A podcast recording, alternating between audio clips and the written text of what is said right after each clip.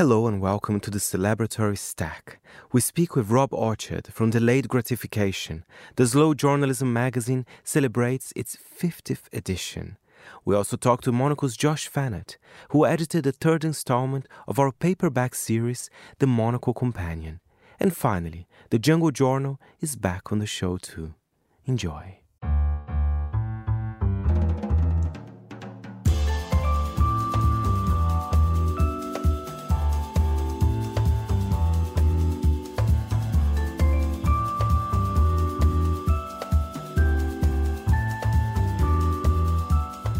From Midori House in London, this is The Stack, 30 minutes of print industry analysis, and I am Fernando Augusto Pacheco. We start the show welcoming into the studio a Stack friend.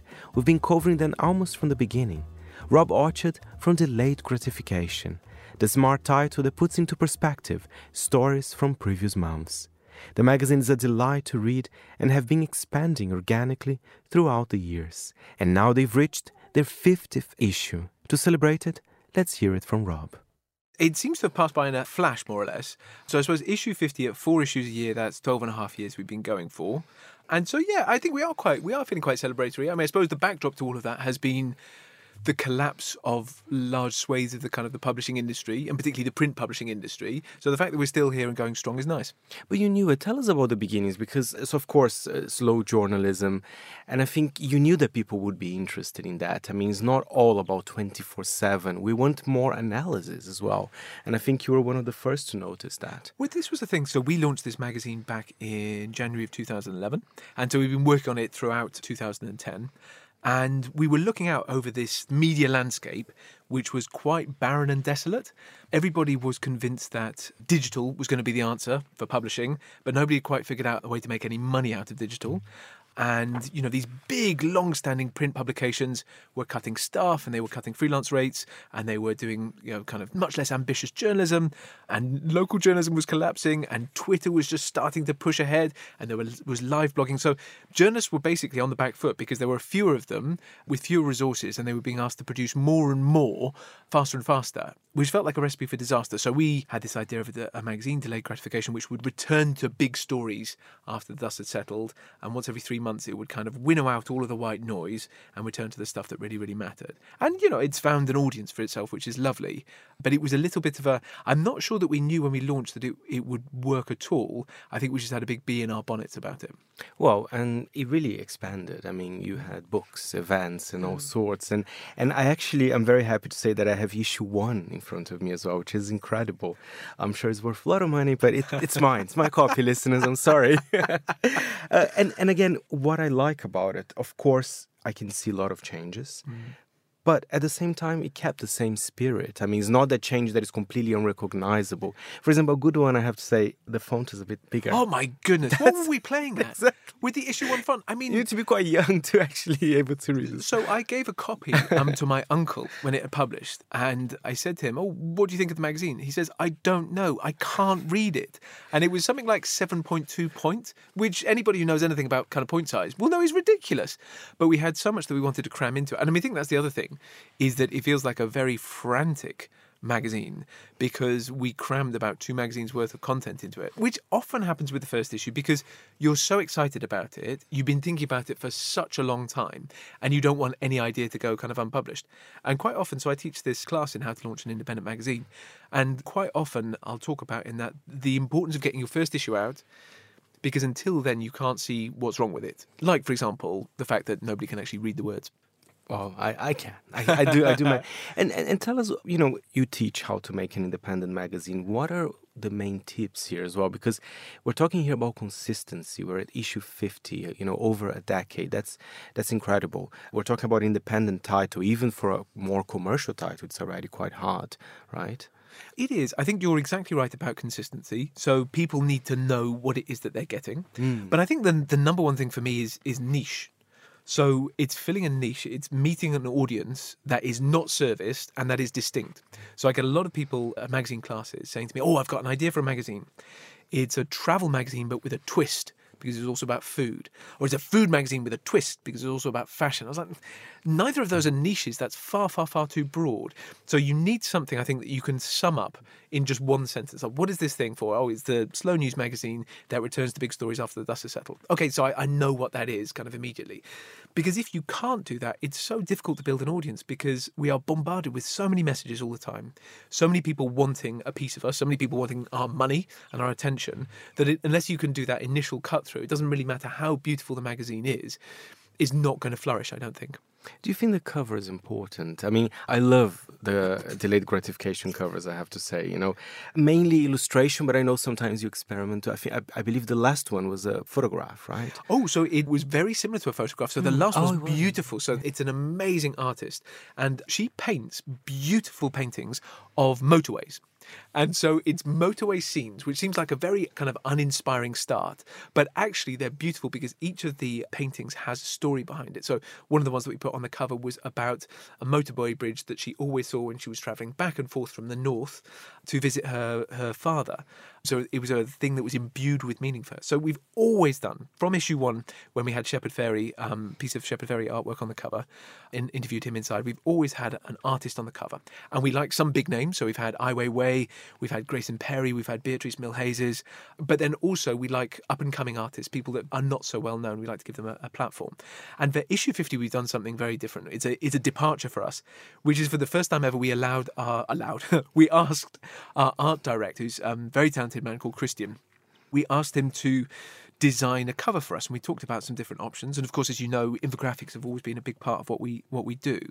So he came up with the idea of doing an infographic representation of everything that's ever been in the magazine. So this is, on the front cover, it's an infographic representation of each issue, issue by issue. It's got these spikes on it showing thematically which themes were covered. So things like crime and terrorism, environment, war, US politics, things like that, and the amount of pages given to it. So that involved us, and all the best infographics involve a ridiculous amount of research. So that involved us going back through every single issue and codifying each feature by its primary theme and then saying how many pages it took up. And so there's a key to it. For those of the listeners who end up getting a copy of the magazine, there's a key to it on page 7 where you can just sort of see these big stories coming and going. And it's kind of fascinating because you can see the spikes where the Brexit referendum came in, where major events in terms of climate change happened, the Arab Spring sort of waxed and waned, elements of global terrorism, the election of Donald Trump, COVID-19, Ukraine, all of these stories that came in, came out, and you can just see from this infographic when they happened. A very random question, but do you guys accept commissions for infographics? Because you do it very well. And, you know, even when I read newspapers or some news magazines, they can be quite confusing, I have to say. Well, we have done. There's a clarity. Yeah, we have done. I think we do the occasional commission. The main thing that we do is we go and teach how to make infographics. And so we do that in big organisations quite a lot. And I think the thing about infographics is that they are, it's not complicated, but it is a bit mysterious. And so what we'll do over the course of 2 or 3 hours is explain the kind of the principles and talk about what you can do to really make your infographics cut through. And what we often say is that you're much better off with an infographic that's like a 3D pie chart made in Microsoft Paint, as long as it's got a beautiful and interesting human story at the heart of it. That's the thing that makes them kind of sticky. That's the thing that makes people want to spread them around. Obviously, it's lovely if they're beautiful, but we see so many examples of people wasting time and attention, marketing budget and, you know, design and all these different things on making these bells and whistles infographics that don't cut through because they don't contain a single relatable human story at the heart of them.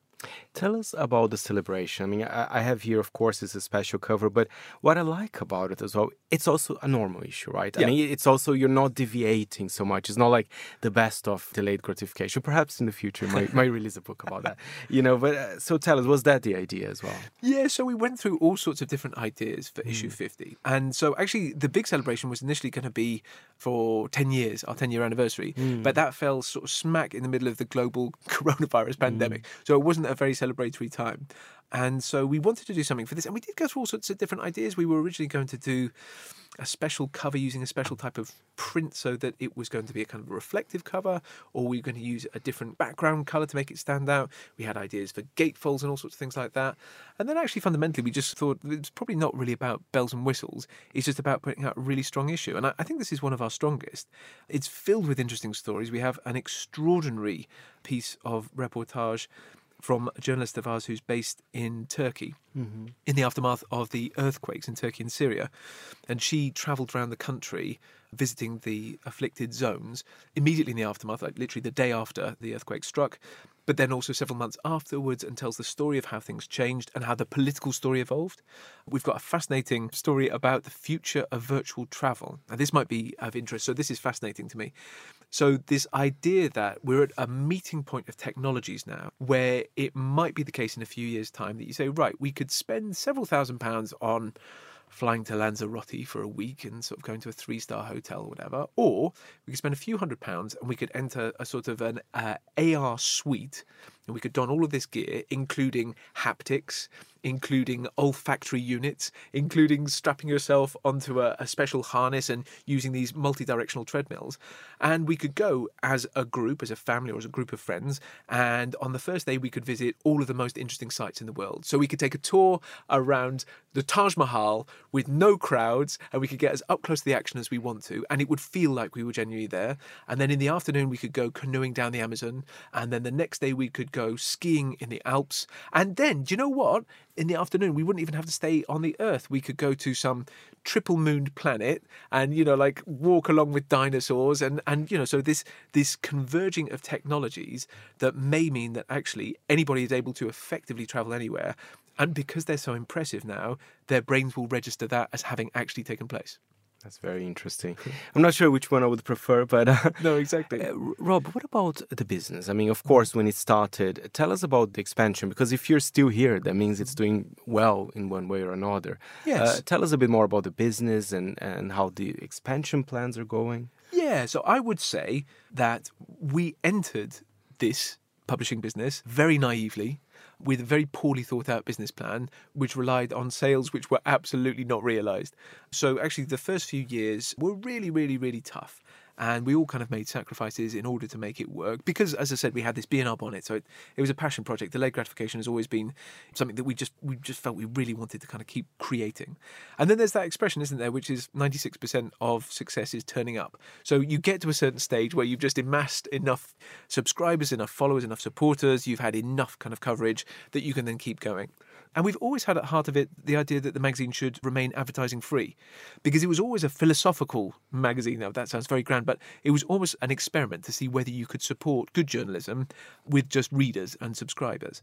And so actually, over the years, we've managed to make that work. As I say, we do kind of teaching at big organisations and other things around the side to help things keep ticking over. And now we're at a stage where we're making enough from subscribers and from people coming to classes and from people buying issues and merchandise and things like that, that we can really invest in some really quite ambitious stories. We can improve the print quality of the magazine, and we're about to launch an app. So our digital offering so far has not been as good as I wanted it to be, but we're working away on an app which ought to be able to allow people, I say ought just because, you know, it's a digital project, so it's still happening and you know, it's not done until it's done. But basically everybody who subscribes to the magazine will have access to this app, and they will be able to download everything that we've ever done. They'll be able to see it in its beautiful original design, but also as HTML, so it's very readable. They'll be able to listen to audio versions of everything that we've ever done, download it offline and so on. And then I have a sort of a feeling that there might be a possibility, once we've got that in place, to start to roll out digital versions in other languages. You know, actually, you wouldn't need that many subscribers with that model in order to make a Spanish language version, a French language version, a Russian, Korean, you know, all sorts of different possibilities to support that. So, I mean, you basically need to take the content, you need to localize some of it, you need to translate it, do the audio and so on. But actually, with the structure all in place to manage that, I think it's quite doable. So we're excited about that. We are working on our second book, which is going to be a much more manageable one than our first book, which almost killed us. And we're sort of working on a load of ideas for podcasts as well. So there's lots of opportunities. It's funny you mentioned, you know, international languages as well, because on the first issue, the magazine described itself as the UK's quarterly almanac. This kind of disappeared. And perhaps I'm guessing it's because it's an international magazine, although you're based here, right? It was exactly for that reason. And interestingly, what has happened since then is almost we've gone too far the other way, which is that we started to use the UK's quarterly almanac, and I think we dropped that after a couple of issues.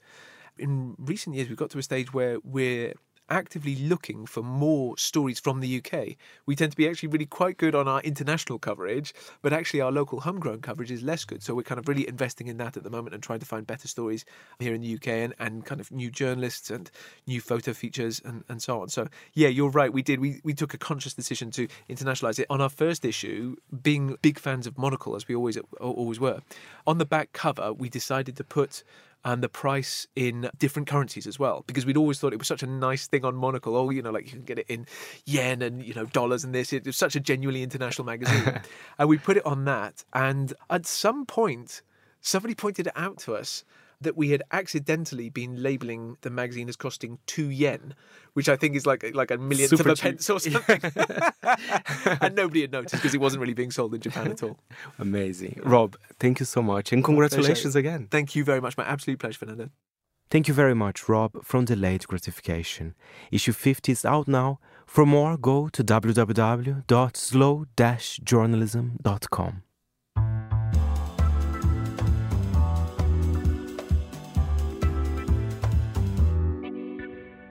And now, it is always good to welcome Monocle's editor Josh Fannett on the show. He also edited the third installment of The Monocle Companion, this time with a brightly colored yellow cover.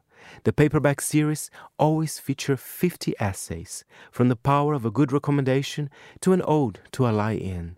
Here is my chat with Josh, plus Monocle's plans for the summer. Josh Fannett, welcome back to The Stack. There's a new companion out. First of all, tell us about the color of the cover. I think that's a very important subject that I think our listeners should know. Radio is such an imperfect medium for discussing print, isn't it? You skirted so neatly around that, or thought you did. Yeah, it's great to be back, Fernando. Thank you very much for having me back on The Stack, my favourite print industry review that I listen to every single week. We're here for the third instalment of The Companion, which, if listeners are not aware, is a paperback format, which you've kindly profiled on The Stack before and has been on newsstands. We launched the first one in the summer last year with a lovely peach-coloured cover. We went back with a cool grey cover for the second instalment, and I actually can't believe it. It's one of my favourite things that we do here at Monocle. This book of 50 essays, this third companion, 50 Ideas for a Better World, is in your favourite colour, Fernando, and this is where the drum roll gets dropped in. It's yellow. I love it. I think it matches the summer vibes as well. And it's been quite a successful project for Monocle, right, Josh? I think I remember you telling me, I believe at the first one, that you were almost surprised. I mean, of course, we knew it would be a success. So perhaps there was very much an appetite for this type of things. Can you explain to us again the concept for the Monocle Companion and what makes a good essay to be in it? Yeah, of course. But there's a lot there. And I think, you know, people who listen to this show regularly, people who like Monocle are probably predisposed to think that magazines are interesting and important, but I think it's a bit of a wonder to look around today and see so many independent magazine stores, to see newsagents, to see bookshops brimming with interesting new titles. The medium of print and publishing is very, very old, but the way of doing it can be brought up to date and it can be an interesting business proposition. So you mentioned success. We have an advertiser on board with this. All of the companions that we've done in the past, we've worked with a commercial advertiser who offset a lot of the cost of doing it. And then we sell it on newsstand. And in both respects, we've seen people coming back, people saying, wow, what an interesting, innovative thing. You know, printing on paper in Germany, you know, who'd have thought that would be interesting and innovative? And as you say, it comes down to the storytelling inside. So inside, there are 50 essays. They're between 500 words and 4,000 words for the long reads. There are some illustrations by Sunday Kids, a duo of Bangkok-based illustrators, super talented. And what makes a good essay? As I've edited these and over time as I've worked at Monocle, I tend to think what makes an interesting story is kind of the same thing that makes an interesting conversation, although it's different because you sit down with it. There should be some intimacy to it. You should feel what the writer is thinking. You need some sense of them, some sense of place, some sense of where the story is coming from, and a little bit of vulnerability as well. I don't think people want to sit down on their sun lounger or tuck a book into their tote bag, which is full of people hectoring them and wagging their finger. They're generally nudges, nods, ideas. And, you know, the idea of 50 ideas for a better world sounds quite high-minded, but it's actually really not. They are little nudges about how to choose our words more wisely, how to change our habits. There's one about how to renovate a house. There's one about someone who goes to a silent retreat. And there's a bit of controversy in there as well. We got Simon Anholt, an ad man, a thinker who founded the Good Countries Index, who's written about why we should go easy on greenwashers. And he's not saying we should just pollute the planet. Mm. He's saying that greenwashing is an example of people doing the right things kind of for the wrong reason. And he examines this idea and why we need to be a little bit more tolerant in order to get people who we disagree with on side. So they're all little nudges. And I think what makes a great essay is personality, a sense of place, and also to remember that people don't just read to be educated and to be told, they read to be entertained as well. So like your own essay, which I'm sure we'll come to in a second, there needs to be a bit of wit, a bit of wisdom, and a bit of fun as well. We can't go around being like the broadsheets every single day and scowling at the world. We need to find some humour and fun in it if we're going to improve it. I agree. There's a sense of optimism in it. And one of my favourite ones by Saul Taylor, The Power of Recommendation, which is something so simple, but it was super nice to read, which is, especially these days, you're all sharing articles. But this is, for example, Josh, I read this article, I thought of you, or you do like a newspaper cutting and I leave in your desk. I think this is so interesting. It's so obvious, but he made it for such a nice essay as well. Well, I think the interesting thing about the idea of recommendation is, like so much of daily life, we're looking for hacks, technology, things to make the distance between the thing we want and us consuming it much, much smaller. So a phone is a great idea. I say, I want to visit a restaurant in Turin or in Rio de Janeiro or in Toronto. And I'm crowdsourced a big tech company where people give things stars, and the people that give those things stars might have a range of reasons for wishing the company ill. They might be trying to extort a free meal out of the owner. They might have terrible taste. They might not be the kind of people I want to have dinner next to anyway. So the essay on the idea and power of recommendation isn't about saying technology's bad. It's just saying that technology is quite bad at doing certain things, like giving you a balanced view of the world or offering a real pinpoint accurate idea of what a local might be able to offer you, which is a great restaurant, a great bar in a city. And actually the writer of that, Saul Taylor, will no doubt be on The Stack soon because he's launched his own magazine, which is all about recommendation, and obviously worked at Monocle for many years, honing his writing and his skills there. So great to support him. But I think the nub of that and the nub of some of the other essays, whether they reference politics, whether they're talking about philosophy, they come back to what it means to be a human being and maybe some of the assumptions, the quickest way is the best way, technology is the answer to everything, are subtly questioned throughout the book as well. Absolutely. And of course, the book ends very well with your own essay, A Common Sense Manifesto. I think that's such a nice way to wrap things up in the ideals of the book as well. Well, I just think we try and be a bit of a common sense manifesto with Monocle Radio and with the magazine and with our books. But, it just struck me as I was writing it that we talk about companies in the news every day that have had billions of pounds put into them and have never turned a profit. And then we wonder when they go out of business what was going on there. We look at people taking and manufacturing products that are terrible for the environment. And we say that it's good because they're positive for communication or, electric cars are the future. Are electric cars the future or are they full of filthy energy? There's a much more nuanced world of things going on. And I think when we think about business, as we espouse on shows like The Entrepreneurs, a successful business doesn't mean a business that grows super fast and then makes everyone redundant. It's a business that's there to last. It's one that has a positive effect, that treats its staff well, that thinks about how and where things are made. And I think everything we do with Monocle, we have super smart readers and we have super smart listeners. We're not trying to talk down to people. We're trying to talk up to them and say, well, hang on, have you challenged yourself to do the best you possibly can?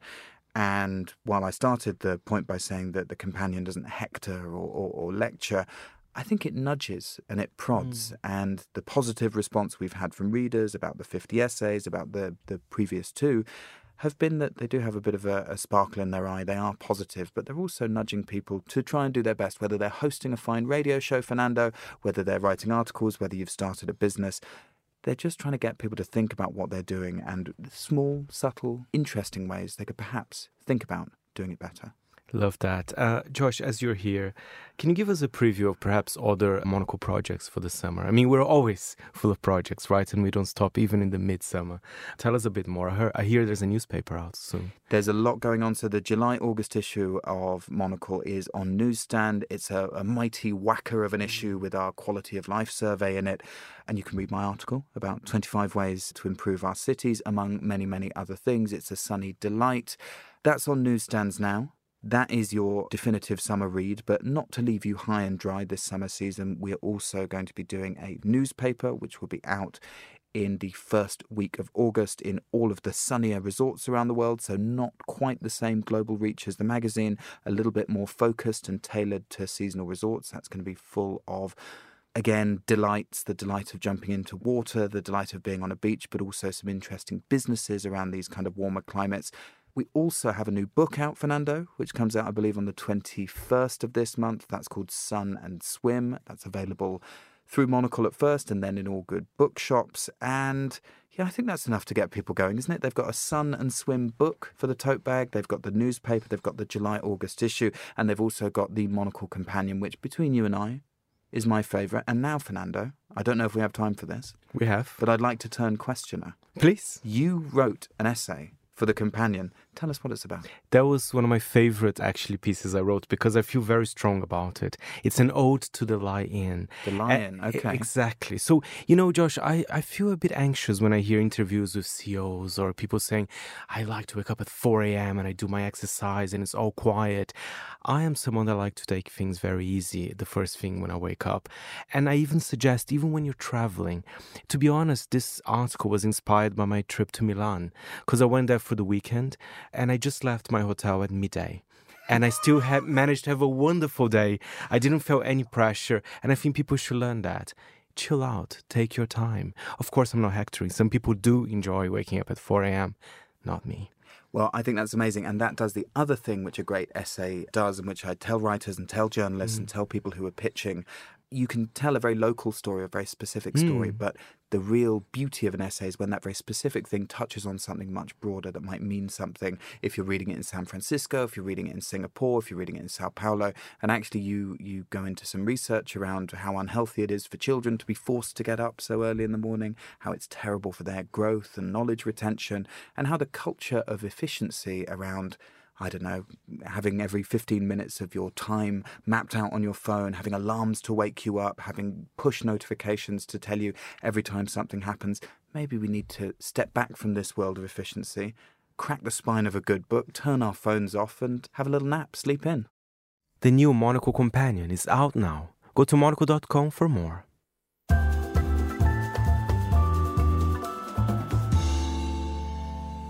Let's discuss now the Volume 3 of The Jungle Journal, a print and digital title covering themes around the environment, global cultures, ecosystems, and indigenous activism. I had the pleasure to speak with one of the founders, Sara Elisa Lopez, about the new issue and her plans for expansion. We are a travel, culture, and environmental title. We have been releasing once a year, but we are shifting into gears to start releasing twice a year. And yeah, we cover topics of environmental importance. We try and cover traditions and celebrations of various cultures around the world, touch on important impending topics related to climate change, human rights. Every issue is a different region. The first issue that we launched was covering Latin America. Volume 2 covered East Africa. And Volume 3 is Southeast Asia, specifically the archipelagos of Southeast Asia.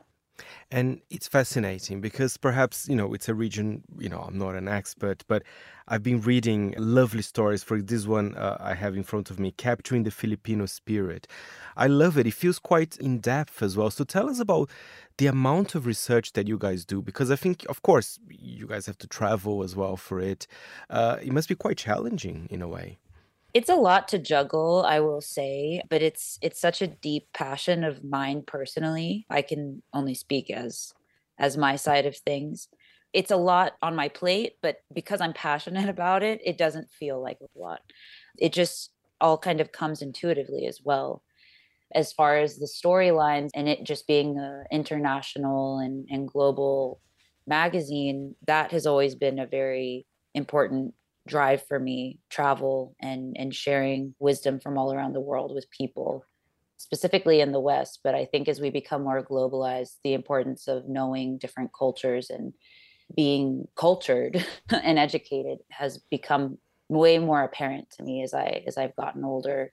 It's juggling a lot in terms of also like what stories are going to come through. But this third one, it just kind of unfolded naturally, just contacts that I had using my network. and people had some very interesting stories to tell. This issue had the most contributors compared to the previous two. That capturing the Filipino spirit in particular is very fascinating because it's just touching on all of the contributions to the Filipino culture. And that kind of, you know, merges, as we all know, Spain colonized the Philippines, but so did other empires. So, you know, people forget that in the southern Philippines, they're predominantly Muslim. And it's just kind of difficult to kind of label the Philippines as, oh, a bunch of Catholics, even though there is a lot of that. They also have other cultural nuances and participate in other religions. And it just kind of gives more context to what we see on the surface. So it's a very, very cool article. And there's more like it in there that you'll find. It's my favorite issue so far. No, I love it. I love the photography, the articles as well. And tell us about your life. I mean, how busy it is, how much is it dedicated to travel in a way? Because, I mean, reading the issue, I can see, as I said, how in-depth you guys go, especially perhaps in regions that I'm not sure if you were an expert in Southeast Asia, for example. But tell us a bit more about that. You know, I'm not an expert in Southeast Asia. And a lot of time, it's almost kind of like an actor, like when you're getting ready for a role and you're just really immersing yourself in a character. That's kind of what I do with the regions. I'm listening to the music. I'm reading up on different articles I can find online. I'm watching documentaries. I'm just like absorbing it all, the good and the bad. I've already been in my research phase for the upcoming release, which is going to be the Western Balkans. And I was watching a documentary on World War One, because the former Yugoslavia, which is now part of the Western Balkans, someone from there ignited the whole start of World War I. And it was just really heavy. There's a lot involved because you're taking in the history, you're taking in these cultural patterns, and almost like you're seeing the origin of a people, of a group, of a community. And it's a lot. And you're trying to understand and figure out what is the best way to convey this to the world so people can understand better what's happening. And when they go into those spaces, what context do they need to be able to go in and be better travelers, be more empathetic travelers, to respect the space that they're in? That's a lot of the intention behind how the editorial content comes through. Well, and as you've mentioned, even looking at the masthead, you can see how global the title is. Even, for example, I know you and Gabriel, of course, founders of the title, but you're based in the US, he's in Spain. That's already a sign that is, you know, different cultures together. Correct. What about in terms of the readership? Do you have a main market? Is it quite perhaps split? I'm curious about that other side of the business. Yeah. You know, we do really well in Mexico and Spain specifically. Mm-hmm. Barcelona and Mexico City, I would say, are two. And Lisbon. Lisbon has been great. Those three destinations have been very, very just awesome with sales. But we are spread out across the European continent, the North American continent, and we're growing in Asia now. We're starting to expand over there, especially with this third release. It feels appropriate. We're all becoming more globalized. The goal is to have a reach that is global. So we'll be looking forward to that in the coming years of just expanding. Thank you, Sara. And the third issue of The Jungle Journal is out now. For more, go to itsthejunglejournal.com. And that's it for this week's show. My thanks as ever to our editor, Jack Jewers. If you have any comments or queries, feel free to write to me, Fernando, at fp@monocle.com. We'll be back next Saturday at 10 a.m. London time. Meanwhile, you can subscribe to it on Spotify and Apple Podcasts. Before we go, a little song for you. Get Happy by Happy Thought Home. You've been listening to The Stack. I'm Fernando Augusto Pacheco. Until next time, it's goodbye from me.